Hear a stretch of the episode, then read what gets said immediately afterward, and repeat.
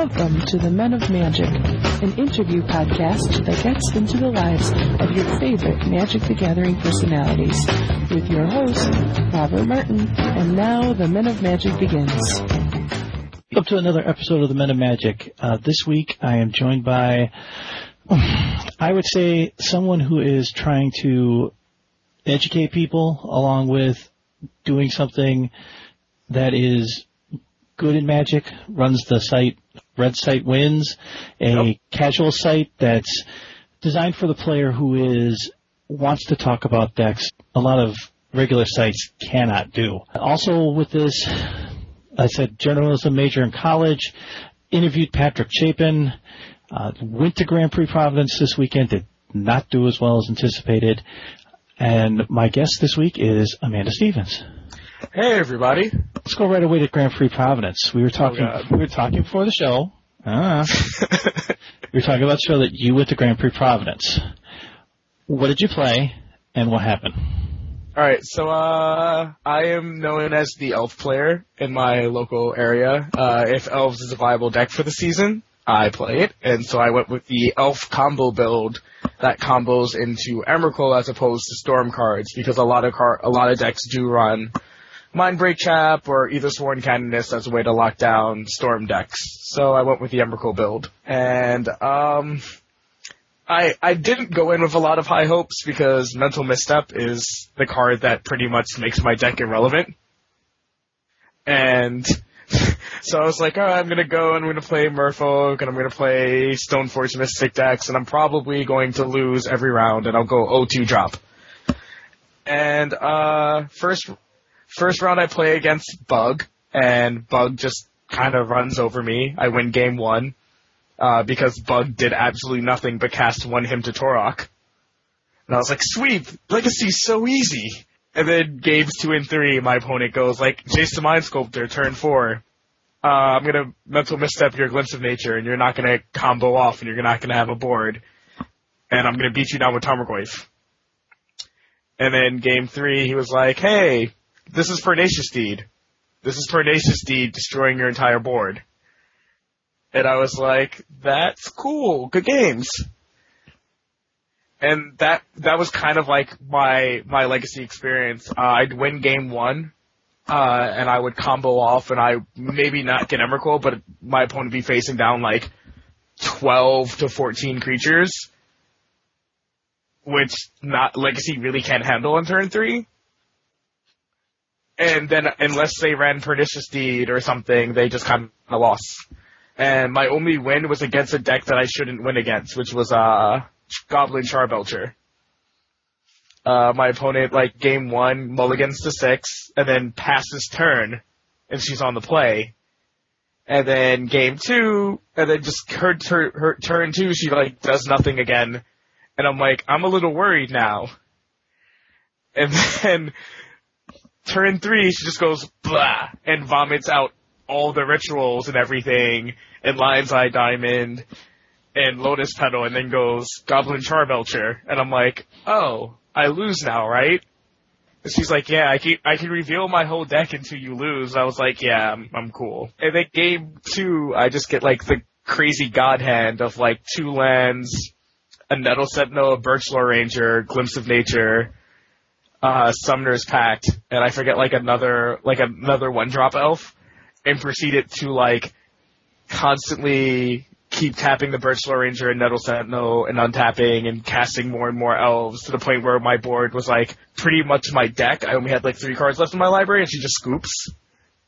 Cause she's just like, I don't care. She's like, you're, she's like, I wouldn't even think I want to play this next turn. She's like, you earned it. And I was like, sweet. And then game three, I cast Emrakul on turn two, and she's just like, "So what do I do about this?" And I go, "Um, nothing." I was like, "There's not a whole lot you can do about this board state." Yes, you have exactly two permanents. My guy attacks, you lose six. Yeah, uh, and then my my my last round uh, before I dropped was uh was uh show and tell uh, Dream Halls, which was really weird to play against because I know how to beat the Hive Mind deck, but I didn't understand. Like I had I had playtesting against Hive Mind and I had some like ideas on how to beat Hive Mind. Dream Halls is a little different. You you discard a card to play Conflux, and then you get Magister Sphinx and two cool ultimatums and win. That would be the easy way to say it, yes. Um, so he does that game one. I'm like, wow, this is definitely not the show and tell deck I've been playing against for like the past month for preparation. I'm like, this, this is interesting. And then game two, he makes the awesome misplay of saying Dream Halls, but casting Magister Sphinx off of, uh, show and tell. And I was like, phenomenal, because you have Magister Sphinx, but I have Emrakul. And he was like, uh, and he counts up his permanents. He's like, I have three lands, Magister Sphinx. You have an Emrakul. GG. And I was like, yeah. And then game three, he plays like a turn three Chalice of the Void for one, which locks out my entire deck. And I just kind of scoop phase. It is amazing how difficult Legacy can be, but it's also a high risk, high reward kind of scenario. Oh yeah. The, the one thing I've learned from GP Providence is like, if you, when you read about Legacy and you like read the coverage and you listen to the Twitter conversations, like you automatically feel like you should just like, if you're not a pro, you can't do it. You can't get there in Legacy. And if you're not playing blue, you stand no chance. But like, I lost to a Merfolk deck, not because the Merfolk deck was better than mine, but because I forgot to pay for my Summoner's Pact due to like a little bit of issues that I had between me and a judge. But uh, otherwise, like, I could have beaten the Merfolk deck. Like, decks like Elves and Zoo and stuff, they can still win in these formats. It's a whole lot of luck in Legacy. It's not, it's not as strong as Standard in the sense that, like, consistency is kind of low a bit. At least in the decks I played against. It is a tremendous advantage to have buys. Yeah, buys also help a lot. Like your first three rounds, you see really random, awkward decks. That You can't prepare for those decks. no, you can't. Like someone was playing a modern, was playing a standard um, um, mono white knight deck that I was watching him play, and it was just like you know Accorder Paladins and a Johnny and like knight exemplars, and he's facing down like Bug, and Bug just runs rampant on him, and I'm just like this this is a sad matchup. No, it wasn't Bug, it was Dredge, and his opponent had played Blazing Archon. And you're like, what is what does a standard deck do against Blazing Archon? A standard aggro deck, nothing. It stares at it and goes, I lose. Yeah, because there's nothing in standard that says remove target creature from the game except for dispatch, which is if you have Metalcraft. Well, the worst thing about it is if he would add any kind of, he was running white, sword to plowshares. Yeah, but this was a straight up standard deck. Like I asked to see his deck to see like maybe he told it with some legacy cards because like blue white uh, blue white uh, control in legacy is pretty much this is pretty much the uh, current deck. It's pretty much blue white control in standard. It just runs force wills and other cards that are good in legacy. This was just a straight up standard deck that I guess he just felt like maybe he was from the area and was like, ah, GP Providence is happening, I might as well play. Because you would never see that round four. You would never see that if you had the three buys. They do so much work together. You probably noticed that they were all kind of sitting together after they got back and Oh yeah, as as soon like you like Team Channel Fireball came in, it was almost like watching um like West Side Story. They all came in as like a crew, like in a pack, just like ch- like cruised in, picked a picked an empty table and took it over. Like it was it was like high school when you watch like the jocks come into the the cafeteria. what happened? Who did you meet? Uh, I met I met some cool people. I got to meet Patrick Chapin again. Well, finally in person, which was pretty cool because he's just like he is on Twitter and everything else we see him in. Like he, it's not a front. He is that chill.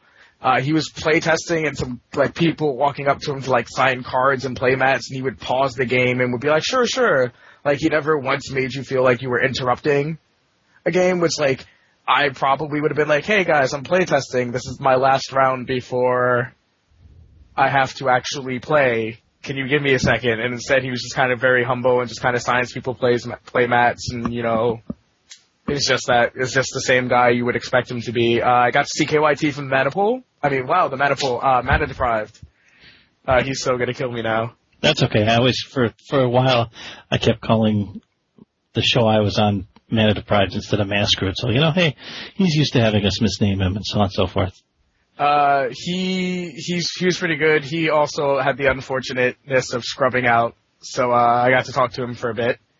Uh, and then yeah, that was pretty much it for pros. I mean, most of I tried to hit up Team Fireball because I had Channel Fireball. I had talked to a few of them on Twitter about maybe interviewing them at the GP, and they said that you know based on like how we're doing or like how much free time we have, and the two pros that I talked to at a time just were not having the best of tournament showings, and so I kind of gave them their personal space, which is a good thing to be able to gauge as as a journalist is when to you know be when to be on people's kind of rear ends and when to just take a step back and try and find a better time. You are a journalism major in college. Yeah. And where do you go to school? I go to SUNY Albany, which is in uh, upstate New York. What got you into journalism in the first place? Uh, believe it or not, a little bit of magic. Uh, and not magic as in like magical, magic as in the game we all play. I have always been really interested in interviewing people and sitting down and writing about things that I'd seen during the day. And I was really interested in like tournament coverage. Like I would, I remember you had to like sit and wait like two hours to download the tournament coverage from the Wizards site because there was no YouTube. And I remember watching like the coverage and the interviews and stuff and I thought that that was really cool and uh, I tried uh, a different major at my first college, which was uh, architecture, because I like to draw buildings and stuff. And when I got to Albany, I was like, I'll do journalism because that seems really cool, and I like to interview people, and it might be fun. And so that's kind of how I got into journalism. Was just I really like talking to people and getting to know about them, and a little bit of had to do with watching the tournament coverage for Magic because I'm that much of a nerd. You said you interviewed Chapin. Just one-on-one interview about the Well, album. Well, here's what happened. Uh, last, I had to make a Twitter account. Like the the whole whole crazy backstory is that I had to make a Twitter account for a journalism class, Okay. and I rarely used it. Uh, and this past summer, I was up at school for summer classes, and my professor was like, "Hey, I need your help uh, teaching my summer class with Twitter because you did a good job with that." And so I was like, "But I don't use it," and I'm like, "I feel bad if these students go look at my Twitter and I have like ten tweets in the past year and a half." So I started tweeting more, and I found out that a lot of pros like Patrick Chapin have Twitter accounts. And so I made a blog for the class because I was kind of like a TA. And I was teaching students how to approach people on Twitter for interviewing purposes. And I had used it to interview like a few independent musicians and whatnot. And so I just decided to go, hey, at DP Chapin, do you mind if I interview you for my blog? And I was expecting him to just be like, nah. He mentioned to me back, like, hey, send me an email uh, at here and we'll set something up. And back and forth that summer, we sent a couple of emails, and then I had some technical difficulties where I had no computer for like a month and a half. So I had nowhere, I had nothing to do with that interview, and it just kind of sat there and got very, very stagnant because the questions were very pertinent to what the metagame was during the summer. And by the time I had a computer again, it was already November. So I had to ditch that. And then when I started up Red Site Wins with uh, Lewis, uh, I hit up Chapin. I said, "Hey, Chapin, I still have this interview. Uh, can I take it? Can I use it for my new site and ask you a few more questions?" And so we did a few more. Inter- we did a few more emails back and forth. Uh, he asked me to make sure that we covered the the album so that he could promote the album because site launch and his album were almost coinciding. Like our site launched uh, early April and the album launched mid April, so it was it was kind of like a decent promotion. And uh, yeah, that was a pretty cool experience to be able to say like, hey, I sat down and talked to Patrick Chapin over via email, just by sending him a random email, sending him a, la- a random tweet. Magic as a whole realizes that the best way to promote yourself is through Twitter. Yes. Because there are so many people out there through there that follow that you can get opinions, thoughts, and a lot of times they communicate to each other through Twitter to be able to set up things or whatever for their trips or whatever it is. It's kind of fun to see. Yeah, like this interview we're doing right now. Yeah. Yes. It all started with you saying, Hey, what about interviewing me? And I'm like, well, what do you do? And like I said, I look at this as an opportunity to explore the world of magic. And right now you're trying to do that. You have your own site. You do interviews. Though please don't ask to take my job yet. Please, please, please. A little longer. I'd like to keep it. Uh, Well, I, we we were thinking about doing. Well, the the funny story is the way you heard of me was because um, Moxie MTG, which I for the life of me, her name is escaping me, her actual real name, and that's why I'm clicking on Twitter right now to see what her real name is. MJ. Um, I had messaged, I had mentioned MJ and a few other uh, women of magic on Twitter about doing a Women of Magic podcast because you listen to a lot of these podcasts and there's no girls on them. absolutely. Uh, I think Monday Night Magic has one person, and I know uh, what's the what's the podcast that has the little back and forth with the mana pool. Card show. Avant Avant Card has a resident female, and that's about it for podcasts. Correct. And if you look at the websites, we're even further not represented. So brought that up to to MJ, and someone had someone who was following both me and MJ thought I meant like your show, as in like I'd be exclusively interviewing women. And she she was like, oh, you should. Inter-, she's like, you should be on the Men of Magic, and I thought like she meant like interview the Men of Magic, as in interview you Oh no. and because I was talking about who do people want me to interview next because I just finished the KYT interview. And so she's like, no, you should be on the Men of Magic. And that time she had actually mentioned you in it. And that's how we got, th- that's why Twitter is crazy because you can have a complete conversation and mention someone at the ten, tail end of it and that drags them into the, into the conversation. Who are you looking to interview next? Um, well, there's there's a lot of people on the short list. hmm Uh, I had hit up, I had uh sent Mark Rosewater a tweet a while back, and then the whole um, I like to refer to it as New Phyrexia Gate happened. Yes. Um, so the communi- the lines of communication on that have been kind of put on hold. Um, mainly because I just decided to give, like, as soon as the whole new, I, that was right before the new Phyrexia full spoiler happened. So I decided that, oh, Wizards is probably super busy right now and decided to, you know, give him some space. So I'm gonna try and reopen the lines of communication there. Um, I also hit up LSV in the same way that I, uh, did with Patrick Chapin and he agreed to do one, but I then got really busy with finals and stuff, so I haven't gotten a chance to solidify anything with him. And I believe KYT is helping me get in contact with uh, Michael Flores. Because if anyone can help me talk to Michael Flores, it would be KYT. I don't know. I guess I don't want to have someone say, "Why is the guy yelling into the phone that's do- into the microphone that's doing the interview?" Yeah. no, I, totally. That's something they actually. That's one of the things they make sure to uh, teach you in journalism school is like one like there are like certain styles that they talk about, but one of the things they try to make sure that you do is uh, try and become friends with the people you're talking to, and not like you're trying to become best friends for life and you want you want to become Facebook friends and uh, try and hit them up on the weekend and you know go to the movies. But make sure that like they understand that you know you're not just like this test subject, but that you're someone that you actually are interested in talking to. Otherwise, why would we be interviewing you in the first place? you talked about uh, rereading your bio here. You thought about going to 60 cards or mana deprived. Oh yes. So do you want me to share the story of how I got into writing about magic? Sure, absolutely. All right, so uh, Twitter. This is this is one of my favorite things about Twitter. Uh, someone, uh, my uh, a friend of mine, a, a now friend of mine, Mike, uh, had posted this thing on Twitter saying, "Hey, I'm thinking about starting my own magic site. Are any of are any of my followers interested or writers?" I'm like, "I'm a magic player and I'm a writer.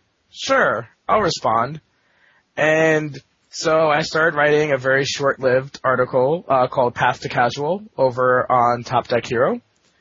And the site was pretty much what it sounds like, uh, a site that was pretty much written by non-pros uh, who were trying to break into the magic scene, who were trying to do well at tournaments and the such. And that site, due to some, just due to, uh, you know, Mike having some personal issues, and you know just you know difference of how a site should be ran and what a what a site is all about.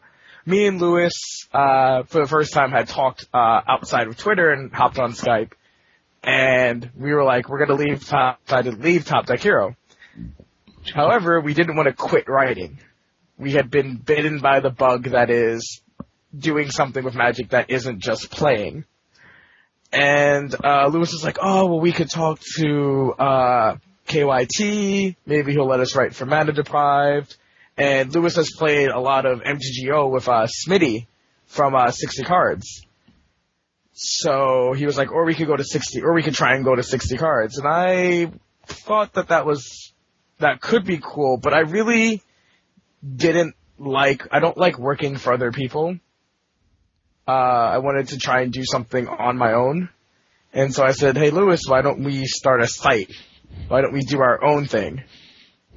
And we threw some names back and forth. One of them was Affinity for Awesome. um, but at some point, his wife in the background says to him, "Why don't you, why don't you guys do red site wins? You know, like red deck wins because it's simple." And so me and Lewis start laughing for the next 10, 15 minutes and I save it as our, and I'm like currently on WordPress typing in red site wins, like, Lewis is gonna love this, and I save it, and Lewis goes, wait, you made that our site name? And it just kinda, it just kinda stuck. We, we kinda, we kinda like how easy it is to remember. It's not difficult to remember red site wins.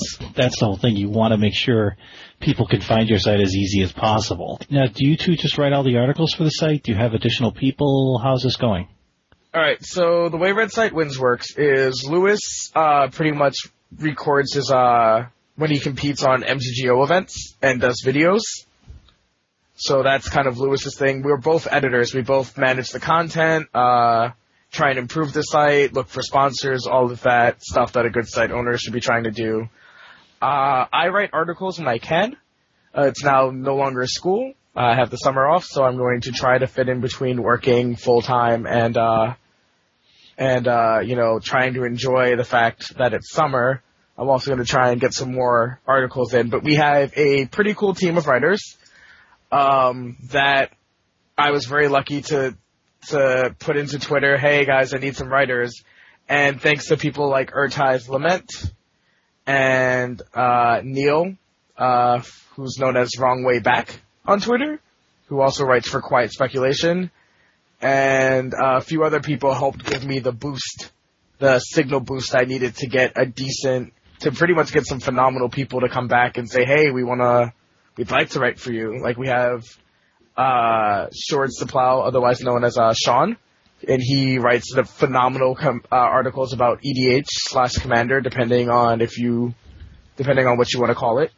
Uh, we have Bradley who writes about designing a set, and what he's currently doing, which is a really cool concept, is he has this set he wants to make, and he knows what direction he wants it to go in, but he's been using um, he's been using comments from people who comment on his article to improve and advance the set design. So that's an interesting concept. We have um, Stigen, who's uh, from Sweden, and he writes about casual. So that's really cool. And then we have a few other people who kind of pop in and off the site who write about competitive. Uh, you know, people, we have a few competitive writers who aren't really committed to the site. They come in and they post when they find the free time, and then they kind of disappear into the sunset until it's time for them to ride on the white horse and write again. Well, that's good because one of the things that sites struggle with early on is having a consistent base of writers. Yeah, we have we have a pretty much a good three or four people that will always post every week. And that's that's what's been really helpful in helping keep our site on the map of sorts is the fact that we do have four people who always always find the time to post. Let's talk about you. It's in your bio here, and I do want to bring it up. Your quote is, you wouldn't want to be lying if I didn't want to educate people. I don't know many transgender journalists. I especially don't know any that are covering MT- MTG. Why don't we talk about that for a little bit? What are some of the challenges you face from this? Because you mentioned one to me before we started the show. All right. Well, uh, as many people, especially people on Twitter, uh, know, I am trans. I am transgender, uh, male to female, which is why you hear the name Amanda, and my voice doesn't kind of match people's perceptions of what a feminine voice should sound like. Um, I have been transitioning since I got into college. Um, and, um, and so, uh, one of the things that, uh, I didn't always have, that I knew shouldn't be a problem was being a nerd and being trans. Because the nerd community is very vast and wide and tends to be rather accepting. Um, so I didn't think, I've, I've yet to have really any huge problems with um being uh tra- with being trans and being a magic player. Like I've yet to have people like say things to me while I'm actively playing. Uh, my local play group, uh, cause I, my local, uh, store, I used to play male because I didn't know, because DCI has a very strict policy about your DCI card and changing your name on it. And so, since when I made my DCI card, I considered myself male, I decided to play male at my local store. How, uh, but over very recently I've decided to play female. We, um, our judge kind of made it so that a different name prints up. Uh, Amanda prints up on the, uh, on the, uh, pairings list. And, uh, so my store gets it. Most, we very rarely have people who come in new to the store who say something about it. And most of the people in the store just go, you know, leave her alone or, you know, nobody will play you. Like no one will trade with you.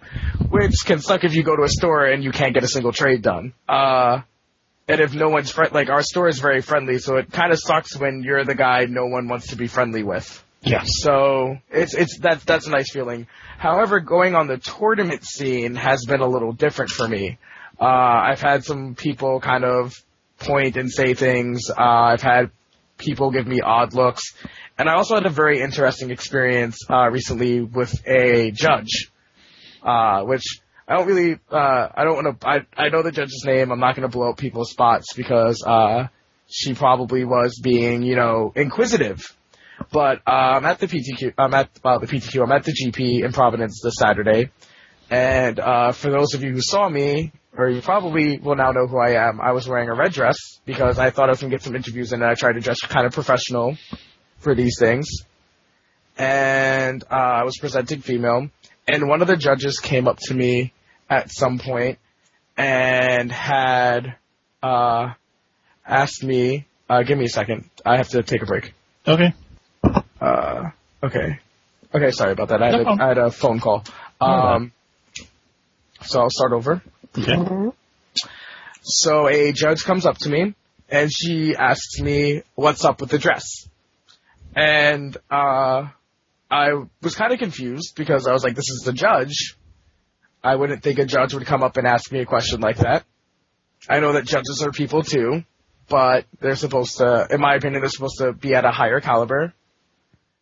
Uh and I go, "What do you mean?" Because I'm presenting female, I wear breast forms, I may not look like a conventional female, but I do. It's obvious that I'm not doing this as a joke. Um, and so I say, "What are you talking about?" She goes, "Well, I know that there." She's like, "There's a player that comes that that comes to some of uh these events who wear he wears wigs." So that he can throw his opponent's game off, and there's a guy who wears a sombrero, who's here, who's wearing a sombrero, and he says he wears it to put his opponents on tilt. And I go, no, I'm female and I'm wearing a dress because it's hot as balls outside. And she goes, oh. And then she walks away. And I was a little confused because, like I said, I never would have expected of all the, out of, you know, the 1400 people that were at a GP, that the person who would come up and say something to me would be a judge. And I went up to the head judge and brought it to his attention that I was like, I'm not trying to, you know, be the guy who, uh, you know, pisses in other people's cereal, but I don't know if this is rather appropriate of a judge to do. And I don't know how that was rectified. He apologized. And I don't know if it was really an apology or more of a just, uh, I don't know what to say about something like this. But that was kind of a very awkward experience for me as both a player and as someone who's trans to have someone come up to you and question your appearance. I interviewed Collie Anderson. I've interviewed Jared Silva. It's they are held to a higher standard. You can hear that from their interviews. You can hear, you know, Collie talks about how you know you have to be energetic, you have to be outgoing, you have to do. And then Jared from, you know, we have to look at everything from every angle. You have to be able to you can form casual conversations with people, but you have to know what the line is. In that case, they might have gone past it. Yeah. Weird state of people that kind of get together and meld together, and to have a judge do that kind of really stunned me. Oh, it stunned a, it stunned a lot of my friends because a lot of my friends ask me, you know, like, like how they like because especially when I play when I play at my store, I don't really dress. I'm I'm quasi a girly girl, but I don't really dress super girly when I play Magic because it's Magic. It's kind of a boys' club type thing. So uh, they were like, "Oh, is anyone bothering you?" Because you know I'm, I was dressed more feminine than I usually am. I said, "Oh no, except for except for this one thing." And they go, "What what was it?" And I told them the story I told you, and they were like, "A judge." And they were like, "It's not a tournament organizer," or and I was like, "Nope, nope." Black shirt with the planeswalker symbol on the back. It was a judge. And they were just kind of like, really? So, I mean, that was a slight unfortunate aspect, but it's not something I'm not gonna dwell on, dwell on it. I didn't bring it up in my GP recap on my site because I'm not gonna I'm not gonna make a big I'm not gonna make a phenomenal huge stink about it because I don't think she said it as to be rude. So I'm just gonna leave it. I'm gonna I'm gonna give her the benefit of of the doubt. If I could tell you right now that you would be flying to Pro Tour Nagoya to do articles for them, how quickly would you be packing and jumping on a plane? Going to Pro Tour Nagoya? Yeah. Uh, pretty pretty damn quick. I think uh, I would not even pack my bags. I would grab a deck or two. I'd bring my playmat so I could get them signed by each and every pro that was there. And uh, I'd be at the Albany International Airport, uh, like right now. I'd actually hang up on you and go to Nagoya early. That that's how quickly I would be there. Well, uh, well, because it's, okay. that's like that would be like the that would be the dream come true. Like, uh, I mean, like there's other things I want to do in my journalism degree, but like one of my dream jobs would be Wizards stumbles upon Red Site wins, reads my articles and goes, "We want this person." And I go, wow! And then they're like, oh, we want to send you to Worlds. I'd be like, what? Are you following Frank Lepore? Yes. He is the person who they literally stumbled onto, took him to Denver, Dallas, Yeah. and away he went. Literally, it's one of those cases of you get caught at the right time by the right people and you keep working hard. Anything can happen. And that's the beautiful thing about magic. is Anything can happen. I joke a little bit about myself is that if it wasn't for the fact that Tangent would have picked me up on his show, I wouldn't be doing this. Yeah. And, I mean, that's kind of the same thing I say, like, if Mike hadn't made his, uh, Twitter status, hey, I wanna, I want to start my own site, I would have never really gotten really involved on Twitter as far as, like, talking about magic and, you know, kind of lurking the magic hashtag.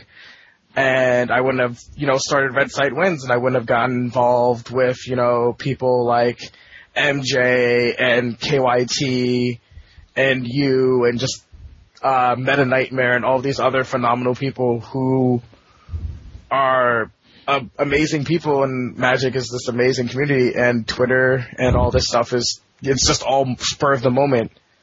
I wouldn't be surprised if that happened to me at some point where, you know, GG Live says, you know, we've seen your, we've listened to you talk on your podcast. We'd like, are you going to be in the area for this event or something of that nature? We were talking about the website originally in the beginning part of the interview, and what is your goal for the website? Well, I mean, the the first thing is uh like most websites, we kind of would like to get a little bit of notoriety, and I think we're we're getting that a little bit because uh Sean, who writes our Commander EDH articles, is pretty much on every single EDH forum there is. So like the days he posts, we see a huge, huge spike in traffic. And what we're trying to do is to kind of become the casual site. Like every, like you have, if you want strategy, you go to like Star City or Channel Fireball or TCG Player 60 cards. If, or even Mana Deprived now is getting up there and sort of like a place to go to for strategy. But like, I can count probably on both hands how many strategy sites there are for MTG. But then you like say casual, and I think there's like us and the casual planeswalker are like the only two dedicated casuals that come to mind. So I want people to first kind of recognize that we're here. But I mean, really, I'm having fun with the site as is. Like we're trying to find a sponsor because both me and Lewis are jobless and kind of poor. So it'd be nice to, you know, move to a nicer platform than WordPress.com.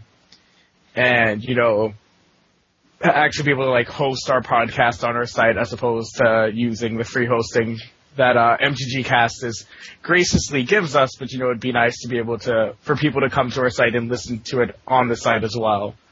But other than that, you know what? I'm having fun occasionally writing my articles, doing my interviews, and just kind of watching my writers grow and flourish as it is now. Have you thought about maybe reaching out to talking to Avant Garde Show and talking to Mana Pool and seeing if they'll send you the link to their shows to your site to drive up more interest? We have ta- Chewy has given us a shout out uh, a few times on the Mana Pool because when I used to work for uh, Top Deck Hero, I scheduled an interview with uh, the Mana Pool guys, and we did it. And it's it's jokingly kind of right now the lost interview uh, because when we had finished interviews when uh, we were having troubles with the site, and so it's kind of just been sitting in limbo right now. It's edited, it's ready. We're thinking the the biggest problem is I kind of want to talk to Chewy about reshooting the intro because the intro is Welcome everybody. This is Amanda Stevens from uh, Top Deck Hero, and Top Deck Hero doesn't exist anymore. Well, then see what you got to do with that is you, you come up with the intro saying right before you start this, the interview. Yeah, I have to. We have to. The thing is, is that Chewy talks almost right after the intro. There's not a lot of space for me to cut it without overlapping on Chewy, but I'll work it out. But I have talked to uh, I've talked to a few sites about getting us some hits. I know Mana Deprived KYT has been very helpful with, you know, kind of giving us signal boosts. So has uh, Jay Bush and a few other members of the Magic community. So I'm not too worried about getting the name out there. I think we need some more substantial content and, you know, a little bit more diversity before people actually start making us a regular stop. Because right now we only talk about three things. Stygian's uh, very like rogue decks that he works on for casual, uh, the set development commander, and then um, Lewis's videos that he does about how he does on like MTGO daily events. So I'm trying to kind of cover more casual and kind of get everything. Like I'm in the talks with a few people to write about Modern, which is Wizards' new uh, format and I'm trying to find someone who wants to talk about overextended so that we can kind of have like a dueling article about, you know, what they think is better, extended or overextended or modern and kind of work from there. A lot of times what happens with these, some of these websites is they get consumed by larger websites. Yeah. Would that necessarily be the worst thing? Um, I mean, it depends. I, I'm never one to kick a gift horse in the mouth. If, you know, I'll use the random example. Let's say 16 cards uh, comes up, like shoots me an email and says, "Hey, we we love what you guys are doing. Um, instead of you guys being red site wins, why don't you all just come over and write for us? And you know, you guys will be compensated in some shape or form, but we think you guys will do better working for a larger site." dependent on how much free reign I'm giving over myself and how much free reign my writers are given, I would totally be behind that idea. Because the main, like, if you ask any of the writers that write for Red Site Wins now, they are allowed to write about whatever they want to write about. They can post a little bit late. We don't, like, if your posting day is Friday, I would prefer, you know, the latest post is Saturday. I don't want you posting Monday. But they have free reign, and that's, I think, one of the reasons why the writers like working on Red Site Wins is because they can do pretty much whatever they want. So, that that that's the only thing that's stopping me is I would like to make sure that a I'd care more about what happens for my writers and then I'll worry about myself because that's what I've that's always what I've thought about being a good editor is you look after the people who work with you because I don't consider anyone to work for me. Uh, and then once they're taken care of, then you can deal. Then you can work about what's going on for yourself. You work as a unit. You work together, and and hey, you know what? The the best thing that can happen is that someone from your group gets big. Look at Abe Sargent. I mean, he is the quintessential casual writer, and he has managed to go all over the place and do real well at it. I mean, the, the interesting thing is, uh, uh, Neil, wrong way back, used to write for Top Deck Hero, and now Neil's one of, is like the commander writer for, uh, for what is it, Quiet Speculation? Yes. So it's like, it's cool to see people who like you knew as like just this casual dude, now like people know him. So, I mean, like, I'm cool with things like that. And I just, like I said, I would never kick a gift horse in the mouth. Like, I love doing Red Site Wins, and I really wouldn't want it to end and be swallowed up by something. But if the opportunity comes up and, you know, Lewis says, hey, that would be, it would help me out a lot to be able to do this, and, you know, Sean and Bradley and the other founding writers want to do it, then I guess I get outvoted. Because even though I'm the site the site co-owner, I'm not the final say. I'm not going to drop the hammer and say no. Let's go back to your college again. You got another year. You're going to be done. You're already doing some work. You've talked about wanting to do writing for Wizards. What do you want to do before that when you get done with school? Um, I mean, I do a lot of work in activism uh, especially LGBT activism. That's how I first got. That's when. That's how I first got into social media. Was uh, by being a press secretary for a conference. And so what my main, what I would like to do is, you know, probably try and help out in the local Albany community because a lot of the organizations around here really got me my start doing PR and social media work. So I'd like to give back and, you know, work for them for real now as opposed to side projects. And after like I'm I'm kind of this probably sounds like you know the average college student opinion, but I just take things as they come. Like I I'll shoot out my resume everywhere I can, and whatever opportunities come my way, I'll take.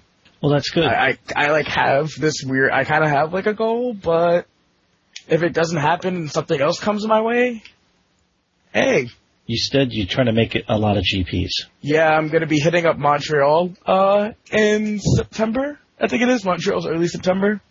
Well, you know who will be there. The Silent Assassin will be there in full force. Yeah, I already hit up. Yeah, I, I know. I'm I'm looking forward to uh to actually uh hitting up to actually my I, I might not actually play because standard's really not my format. I play I play a really rogue deck in standard.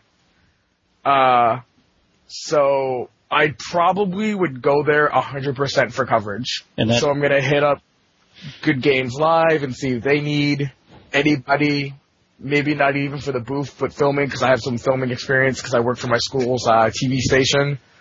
Uh, uh, I'm going to definitely do a better job of hitting up some pros ahead of time, so I can schedule actual time with them as opposed to hey, if I see you, can we do something? No, I'm gonna try and actually be like, hey, I'm gonna be free the whole tournament.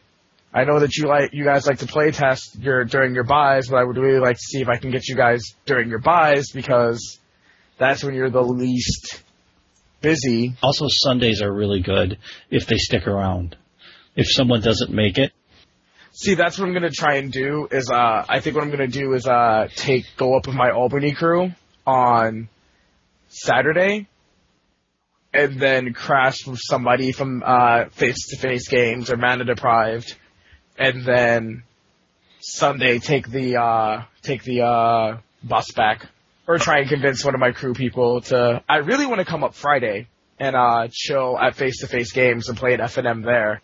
That's not a bad You know, idea. really get to hang out with the with the mana deprived crew, and then you know compete Saturday and go from there. But we'll see. One of the keys that'll help you get those interviews is basically just talk to them ahead of time on Twitter. You know, try to set things up, and then just basically when you're there, say, "Hey, we talked about setting up a time. How does Sundays keep?" And then keep an eye on how they're playing, and you could find Yeah. that out by just walking up and seeing what their current point total is. And if you know someone's not going to make it, then poof, you got a chance to set up an interview. Because normally they hang around to watch one of their friends. Hang around, ask them, and say, "Hey, got some time? Can we do this tomorrow?" And you know, most of them come back for Sunday, so that's a Yeah. very good opportunity. Now, are you going to be at GPs anytime soon? Well, let's see. The one in June falls on the weekend of my 10th anniversary, which the answer to that is no. No.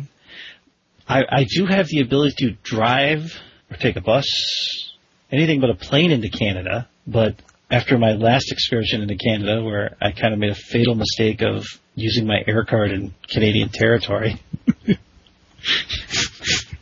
yeah, let's just say there's So, so, so here's here's here's here's my goal for you. yes. If I get to Montreal, you need to get to Montreal so I can flip the script on you and interview you. Oh That is my that is my cruel that is my cruel ultimatum. I do these interviews trying to give people insight into you and into the people I interview. I didn't think there'd be a person on the planet that'd be interested in hearing about me. And also I say, I'm on so many shows anyways, if you don't know my opinion and stuff, then you're just not listening.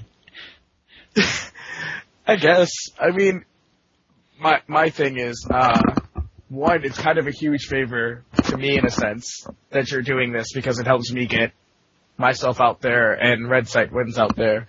But um, I, I guess there there are probably some people that want to know why you do Men of Magic and stuff. I don't think it's a no brainer Okay, well, yeah. because because I mean honestly for me, I find the job that we do as interviewers to be super tedious. So there has to be a good reason to do this besides what you say during every interview of you know giving insight to people. There's got to be a little bit more behind it. That's why I'm taking over your interview and interviewing you. people fascinate me. And especially if they're involved with magic, it's makes it even easier. Uh, I'm really looking forward to the one that we talked about earlier. I'm looking forward to doing an interview with MJ Scott because of her artwork and all that stuff.